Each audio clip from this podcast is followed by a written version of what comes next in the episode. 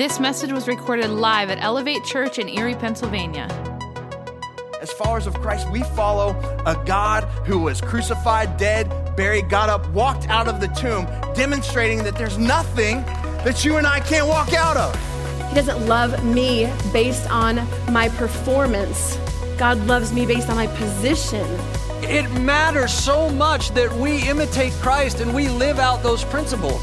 There's nothing that you could do. There's, there's no great sin that you could have ever committed that would be a barrier between you and Jesus. To learn more about Elevate, how you can get connected, or how you can support the work that Elevate is doing in Erie, visit elevatechurch.com. Hey, um, again, my goal today is that you would leave here understanding how it is that God sees you. Because the reality is, many of us have defined ourselves by a couple of different things that I want to talk about in just a moment. Um, Proverbs 4 23 in the Good News version of the Bible says, Be careful how you think. Be careful of your own self assessment. Be careful of the way that you view yourself. Is this thing not working today? Do you want me to do something? All right, let me try here. I turned it on now. Yeah, if you plug it in, that works too. Well, we're going to get it. We're going to get it. Because we got a lot of scripture and a lot of points to go through, and we're going to need that up there today. So, uh, but I'll read you this first verse in the good news. It says, Be careful how you think, because your life ends up being shaped by your thoughts. So, kind of how you think about yourself, you know, that's a lot of how you see yourself and how you end up living your life. And I maintain that we have been defining ourselves, we've been having the, this, this idea of who we are, and it's been based on the wrong definition. And if you're like me, and if you're like most people in this room, we've allowed two different things to shape our thoughts, to define us. And the first is culture. We've allowed culture to tell us, like, what's important, what we should, should value. And it's been given us the wrong definition. Culture says that, you know, if you look a certain way, you know, then you're good. Or if you look good, then you, on the outside, you must be awesome on the inside. And so people will work hard on their outside. They'll spend a lot of money on their outside. They'll get a lot of upgrades and uplifts and all kinds of stuff to make themselves look good, to do whatever it takes to change their physical appearance. But God's word says that He doesn't look at the outside, He looks at our heart. However, we still allow culture to kind of dictate and culture to define what looks good, and, and, and, and it gives us this, this view of ourselves. So we idolize people that look good, not really understanding that they don't even really look that good. Like they've been airbrushed, right? They've been touched up. They've had um, uh, tummy tucks and liposucks and all kinds of stuff going on. So they don't even really look that good, but we idolize them and we say because they look a certain way, they must be, in fact, successful. And so we based our, our image, our idea of our self image on what culture has said. Um, there was a, a woman who was in a church who received this prophetic word from someone else in the church. And the word that this, this person gave this other person was God told me that you're gonna live another 50 years. And so she said, if I'm gonna live another 50 years, I'm gonna look good. I'm gonna, I'm gonna, you know, I'm gonna make some changes. So she went to the doctor. She got the works done. She got facelifts and, and butt lifts and Botox and enhancements and implants and explants and outplants, all, all the plants that you can possibly have. This lady got it. And so like she's like 50 years, you know, mama's gonna mama's gonna look good. So after all that happened, the very next day, she died in a car wreck. On arriving in heaven, she asked God, true story, God, what happened? Like, what gives? You promised me another 50 years of life. So I went and got all this stuff done, and God goes, Oh, I didn't recognize you. So you got to be careful with all that kind of enhancement stuff. And culture tells us, right, we got to look a certain way.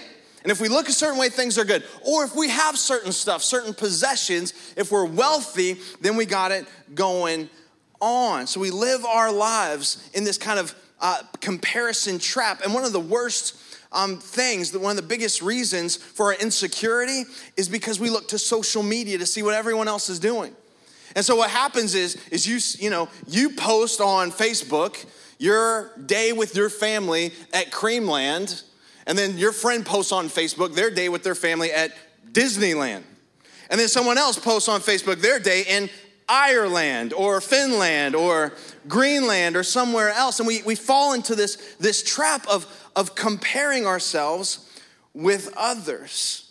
And we allow culture to dictate to us what success should look like, what should success does look like. And the second thing that we've allowed to define us, and we're gonna spend a little more time here, and this might hit closer to home for many of us, is our past.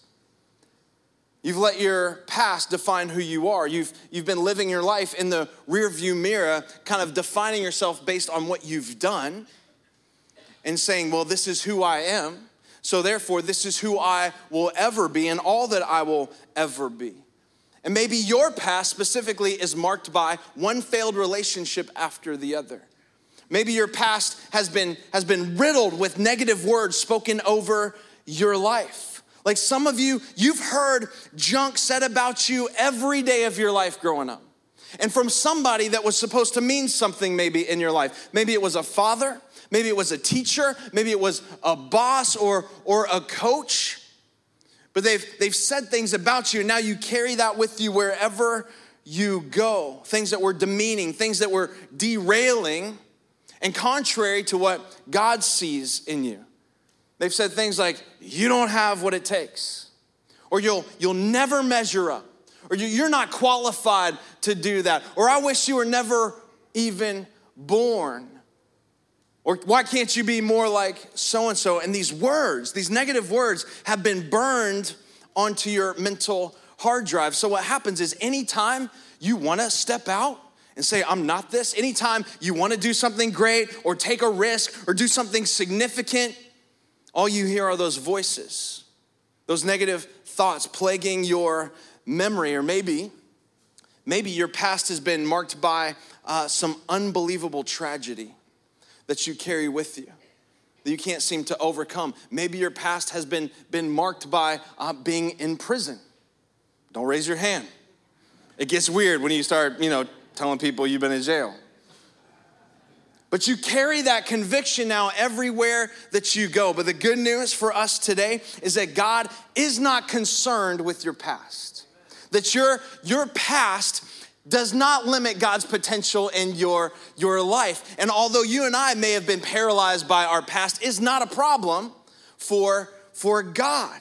In fact, a lot of times God wants to take your past, your yesterdays, and redeem them, redeem your past for His purposes. And oftentimes, your failures, your, your mistakes that you made yesterday are often God's setups for what He wants to do in your life. So He's got something good planned for you.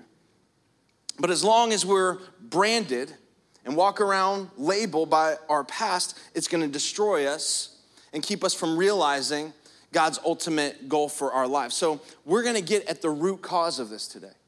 The root cause of our insecurity, the root cause of our inferiority or our feelings of, of low self esteem, because if we don't dig it out from the root, we're just gonna deal with the fruit and it's going to grow back. And I believe Paul in Romans gives us um, this, this, this fundamental, this key to getting at the root of it. Look at it with me. Romans chapter 12, verse 3 says, Do not think of yourself more highly than you ought. Rather, think of yourself with sober judgment in accordance with the measure of faith that God has given you. Now, most of the time, the, those that translated the Bible from the original Hebrew in the Old Testament, the original Greek in the New Testament to our English language do a phenomenal job. But this verse is one of those cases that it doesn't really give us the full kind of understanding because there, you know, our English language is limited. There are about the, the Greek language is about four times more descriptive than our language is, so this verse doesn't give it justice. So, in order to do that, we want to look at just a few words and their meaning in the Greek. So when it says do not think of yourself more highly, it doesn't mean that you have this, you know, holier than thou view.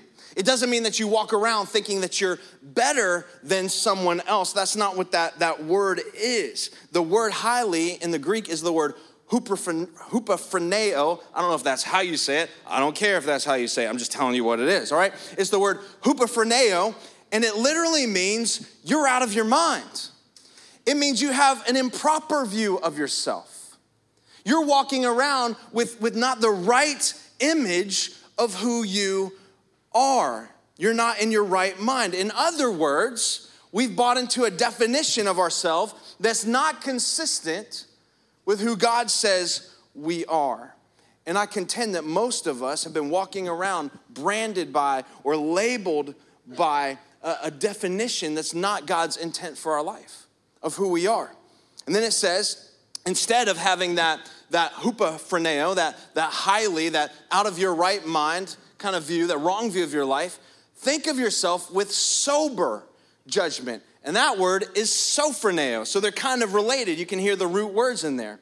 And sophroneo means like that you're in your right mind, that you're being in your right mind. Another place this is used in scripture is when Jesus uh, was confronted with a guy who was filled with, with demons, and he cast the demons out of this guy. And the Bible says that after that, he was sophroneoed. He was in his right mind. So there's this other idea that in order to be in your right mind, there has to be some kind of deliverance. Some kind of setting free from the hurt, setting free from the wounds, setting free from the labels that you've carried around with you that have been defining you.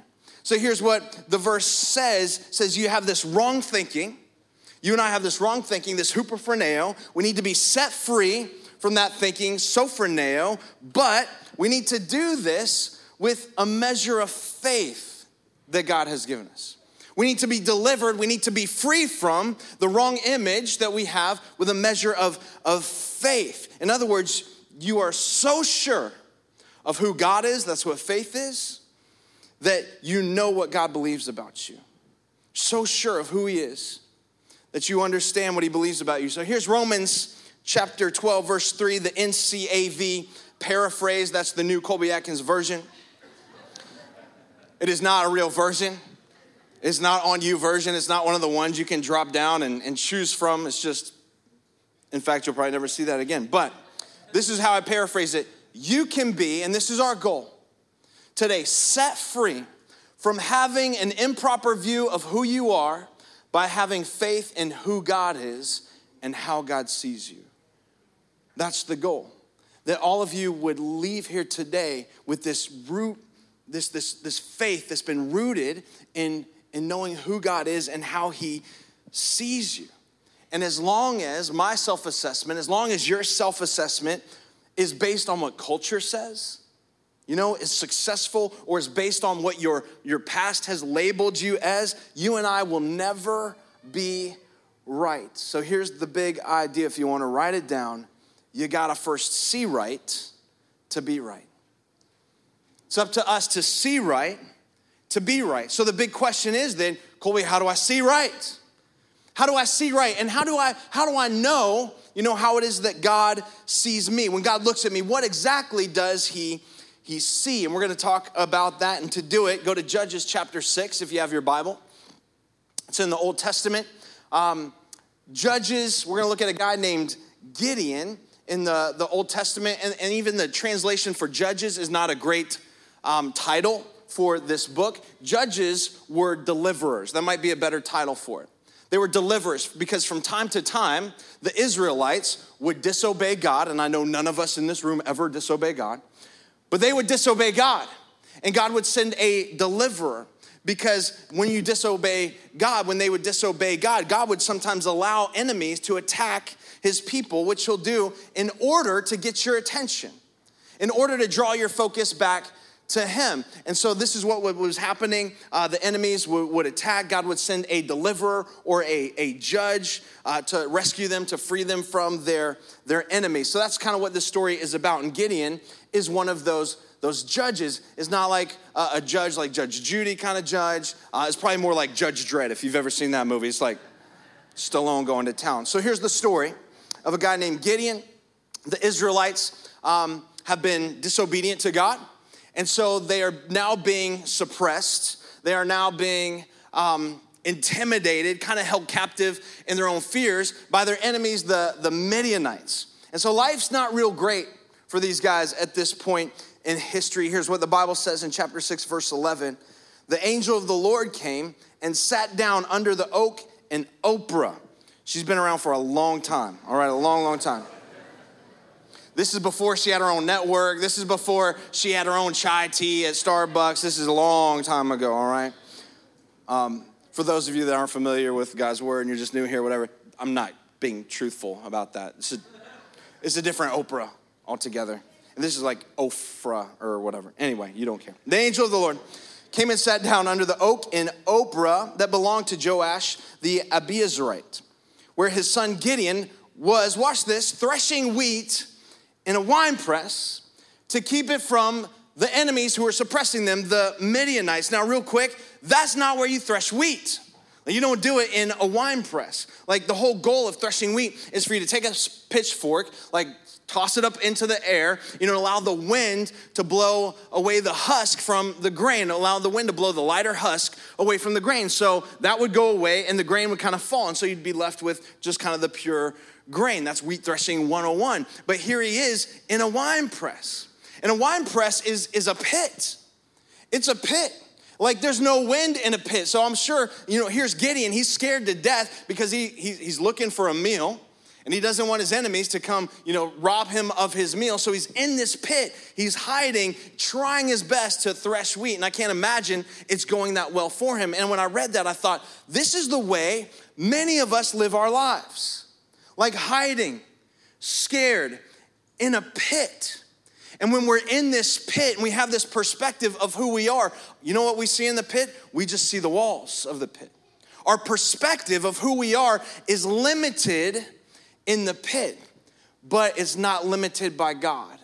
God sees you for who you are because watch what happens it says when the angel of the lord appeared to gideon he said the lord is with you what's this word mighty warrior hold up he's hiding he is a wimp in a wine press He's fearful. He's afraid of his life. He's, he's trying to thresh wheat in a place with, with no wind, and God shows up. The angel of the Lord says, The Lord is with you, mighty warrior. And I want you to miss this. God saw something in Gideon that he couldn't even see in himself. And do you know God sees something in you that you can't see in yourself? And the reason why you can't see it in yourself is because you are in the pit and your perspective of who you are is messed up. It's not the right perspective. And I think this is huge. I really think that this is this is the root of our esteem issues. This is the root of our insecurity. Being in the pit. We all, all we see in the pit again are the walls.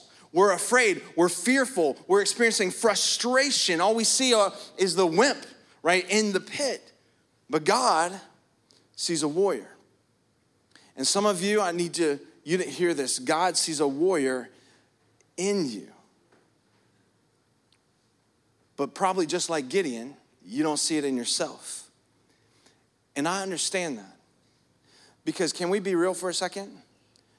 Don't you come to church sometimes and you hear songs, you know, and uh, you know, people singing, we have victory in Jesus, or or in, in Christ, we are we are overcomers or that God has a plan and a purpose for your life, or that greater is He that is in you than He that is in the world. And, you, and you, you see it and you hear it and you can say amen. But how many of you always feel that? Like, I don't ever feel that all the time. Like, although I know it's in there and although I, I agree with it, right, my, I, I hesitate because although I see it, I don't necessarily feel it in my heart. And this is where Gideon is. He's hesitant. And so he pushes back. Look at the next verse says, But sir, Gideon replied, if the Lord is with us, why has all this happened to us? Where are all of his wonders that our fathers told us about when they said, Did not the Lord bring us up out of Egypt?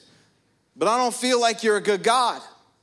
In fact, what I feel like, if I'm being honest, is that you abandon us, he says, and you put us into the hand of me. And look, look what it says. It says, I, I love these words. If the Lord is with us. How many of you have ever doubted God's presence with you?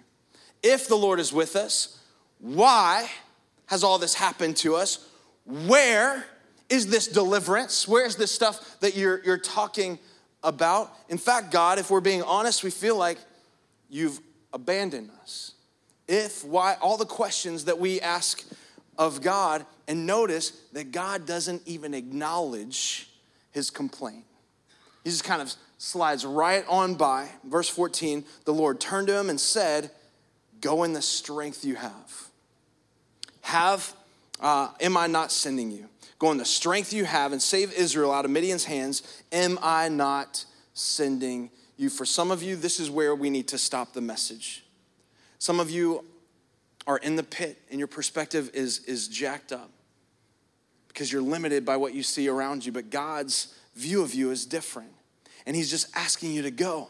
And not only is he asking you to go, he's saying, as, as you do, as you go, I'm gonna strengthen you for that task. I have already equipped you. Listen, God is not going to enlist you without equipping you. And he's given you everything that you need to do everything that he's called you to do. And that's what he tells Gideon go. Like, I've already given you strength. You don't see it yet, but it's there. And when Gideon heard this, Gideon now gets real. Gideon now gets honest with his perception of himself. And can I say, most of us don't. Most of us never come to this, this realization where we're at this gut level of honesty. And look what Gideon says. He says, actually, actually, God, it's not that, that you've abandoned us. It's not that, you know, your promises aren't good. Here's the reality. Gideon asks, How can I save Israel? Because my clan is the weakest in Manasseh, and I am the least in my family. In other words, Gideon is saying, I'm the weakest of the weak. And when I read this, you know what I thought to myself? I felt this way my whole life. My whole life. Like, this is not a, a false humility. Then you don't, you can believe whatever you want to believe. But I've always felt a little bit less than. I've always felt a little unqualified. In fact, I, every day, every Sunday before I come out onto the stage, I'm just, I'm scared because I have these voices in my head. I don't talk back to them. When you talk back to them, that's when you're in trouble. Telling me, hey, nobody cares about this. Nobody cares. Like, who, who do you think you are to share this? Like, my whole life, I've battled these feelings of, of insecurity. Because I, have told you before, I'm, I'm a ter- I've been a terrible student all throughout school. I was bad in reading, I was bad in, in math, I was bad in science, I was bad in social studies, I was bad in English. You're like, Colby, what else is there? Nothing, there's nothing else. Like, I was bad in all of it. I graduated college by the skin of my teeth. Come on, where are my C people at? Any C people?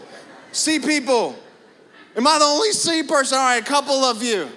Where's all the A people at? Raise your hand, A people. Why are you always messing up the curve? Why are you messing up the curve? Like you couldn't stay home sick one day during a test. Like I've always felt that way. I'm a seminary dropout just because I, I, I, always felt a little unqualified. And you know, I hesitated sharing this with you, but backstage, right behind this wall, there's, there's a little workbench and a table. And right above this, this little table is a sign that says, It is a privilege to be on this stage. Thank you, God, for choosing me. And every time, and listen, that's not that's not so Colby gets a big head. That's not so any of the, the people coming out on this platform get a big head.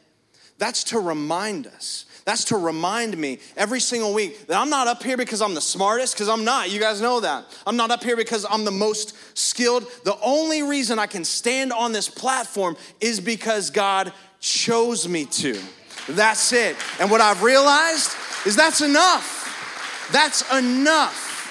That God does not choose the qualified, but He qualifies those He chooses. And some of you need to get a right perspective of who you are because you're feeling less than. You're feeling like you're in this pit and you can't see out of that pit. But God calls down to Gideon. He says, You don't feel this right now, but it's inside of you. You are a mighty warrior. And then I love this. In fact, let me just say this when Gideon pushes back, because all of you do, whenever God shows you who you are, we tend to push back. And Gideon says, But, but, but, but I'm the least. And I'm in the, the, the weakest, in the, the weakest tribe. Man, that's, that's who I am. What is your pushback when God shows you who you are? Is it, you know, but, but, but, have you seen my resume? Have you seen the lack of my experience? Have you seen the lack of my qualifications? God, you know, haven't you seen who I am compared to what culture's standards are about beauty, about, you know, success? You've seen who I am based on my past and the way I failed before. When God shows you who you are, your first reaction is to fight. Your first reaction, like Gideon, is to say, No, man, I'm not that. I can't be called to do that. There's no way I can accomplish that. There's no nothing within me that will allow me to win that fight. I'm not beautiful enough, I'm not good enough, I'm not capable enough. But God doesn't see you based on your pedigree or on your performance. He sees you based on the potential that He's placed inside of you. And here's the thing God is not shocked by your argument of your insignificance. God's not shocked by, by your pushback to what he's placed inside of you. Like Abraham didn't shock God when he said, You know, I'm too old to have kids. God wasn't shocked by that. Like God wasn't shocked when Moses said, There's no way I can lead these people out of Egypt because I'm a st- st- stutterer. You know, there's no way. I'm, I can't even talk good. But God was not shocked by that. God's not shocked when Gideon says, I'm the least in my tribe. I'm the weakest. I'm not a warrior. I'm the most insignificant person. And God was not shocked by that. And guess what? He's not shocked when you push back either, and He won't change His mind about you. He knows who you are. He knows what He's placed inside of you. And when God has spoken over your life, you don't get to get a second opinion on it. In fact, like, even your own opinion doesn't count when God's spoken something over your life. So don't fall into that trap of saying, I'm not or I'm not good enough. Because that's our first reaction. Notice what, what the Lord says. The Lord answered, The reason why you don't feel this way is because you don't understand I'm gonna be with you. Like maybe you don't really see me for who I am, but I'm gonna be with you and we'll strike down the Midianites together. He says, Gideon, you're a warrior. You're a warrior. I've already placed that inside of you. Now go in your own strength. I've already equipped you to do what I've called you to do. Like, let's go. Don't get the wrong impression though. We're gonna do this together. It's not gonna be you doing the striking, it's gonna be we doing the striking together. And so, in the rest of the story, and I would encourage you to go back and read it, they had this amazing victory over their enemies. They didn't even have to fight. It was awesome. Uh, the story leading up to it was, was awesome um, God gave him this, this victory. He ended up being a great deliverer and a mighty warrior and all that God said he was. But look at this verse, verse 24. This is what the Bible says. So Gideon built an altar to the Lord there and called it, The Lord is Peace. Now, when I first read that word, I thought, that's interesting. Like God's called something out of Gideon to be a warrior. God wants to rescue them, God wants to deliver them. But Gideon called this altar, this place, the Lord is is peace. Not the Lord is, you know, victorious. Not the Lord is, you know, my, my rock and my shield. Not the Lord, you know, is our rescuer. Not the Lord is a warrior. He says the Lord is, is peace. And I thought that was interesting. But then I thought about that word peace, and that word peace is the word shalom, which literally means contentment. You know what Gideon is saying here? The Lord is peace. He's saying, for the first time in my life, I can look in the mirror and I'm okay with what I see. I'm not a wimp in a wine press. In fact, God's called me to be someone else. God's called me to be a warrior. For the first time in my life, I'm not afraid. I'm not scared. I'm not allowing these external circumstances dictate, you know, how I see myself. And my dream for you, man, is that you would have this kind of peace that you would experience this unbelievable peace. Listen, I was bullied my whole life growing up in, in elementary school and grade school. My whole life. Like, and I'm not looking for pity, because I'll fight you now. Let's go. No, I'm just kidding. kidding. But I was always a little shorter. I was always a little rounder. My pants, you know, they had a size in it, but then they also had this extra label that said husky. Anyone else? Husky? All right. Like I wore husky. Thanks, brother. And here's what I know if I allow culture, if I allow those voices to dictate, you know, who I am, take control over me, like it's going to derail all that God wants to do in my life. And I believe it's the same for you. I believe that you're carrying around these brands, you're carrying around these labels based on your past or based on what culture says. If we're not careful, we can buy into the wrong assessment. And when we do, we don't have peace. And God wants to give you peace. God wants you to be content with who you are and to, to see right in order to be right. And I think this story shows us three uh, things that I don't want you to miss. And I'm going to give you these in rapid fire um, succession in order for us to have this right perspective, in order for us to have a right identity, not to be filled with insecurity or low self esteem, to see right, to be right. There are three things. Number one, write this down, is we got to see God right. The first thing you have to do is you have to see God right. Because the reality is, many of us don't. And I don't know if you walked in the doors today with a, a, church history and, and maybe you grew up in a place where you always were told God's mad at you, that God was mean, that God was harsh, and you maybe you got that idea because everyone else in the church was mad at you or mean or harsh, or like you could never do anything right. But that's not who God is. In fact, that's the other gospel. We talked about that last week. That's the rules based, that's the regulations. It's not the life giving gospel.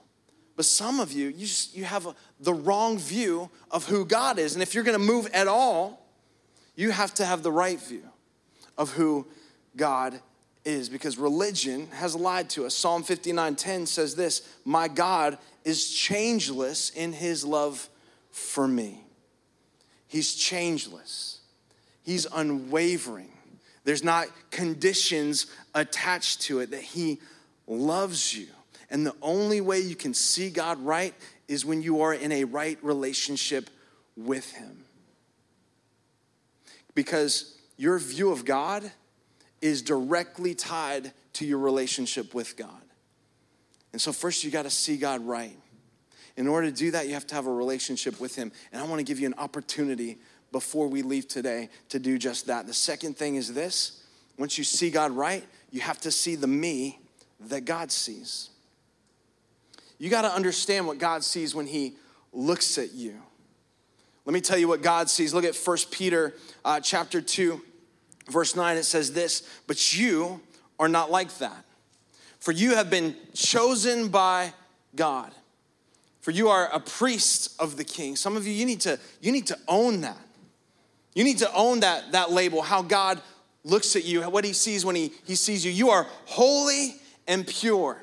You are God's very own. All this so that you may show to others how God called you out of the darkness into wonderful light. You need to see the me that God sees in order to show others what God's done in your life. And did you know that's going on right now across the way in our kids' area? Like our kids, I don't know if you guys realize this, they're not back there watching Veggie Tales. Did you know that? We don't like put them in a room, put in a videotape or a VHS, if you know what that is, ask your mom. Put in a tape of, of Bob the Tomato, right? And Larry the Cucumber. We don't do that back there. Those kids are being loved, those kids are being told who Jesus is and being told how Jesus sees them. They are being told today that they are unbelievable, that they are warriors, that they are, uh, carry the image of God, that they were knit and formed together in their mother's womb, that they are amazing and perfect in God's sight. I love that they're doing that back there. Like, I'm so grateful that they are telling my kids, giving them a right view of how God sees them, that they're growing up with that right now. Like, those guys back there are my heroes. They're my heroes in Elevate Kids back there. And if you see them today, you should hug them before you go. Like, say thank you for telling my kids how, how God sees them. Like that's what they're growing up understanding. They're not growing up thinking, well, this is what it looks like to be successful based on culture. Or this is what it looks like, you know, uh, to be successful based on my, my rewards or accolades or, or what I can accomplish. No. They're saying Jesus alone. I love that. They have this mind, uh, Romans 12, you know, that says, be set free, be delivered from all that. That way of thinking, that wrong view of yourself. And you need that too. We need to start them young, but you need that, that to be set free. So we got to see God right. We have to see the me that God sees. And the last one is this see, it's less about me and more about we. It's less about me. Remember this verse that said, The Lord answered, You're not doing this on your own. I think a lot of us think that we are, we are on our own.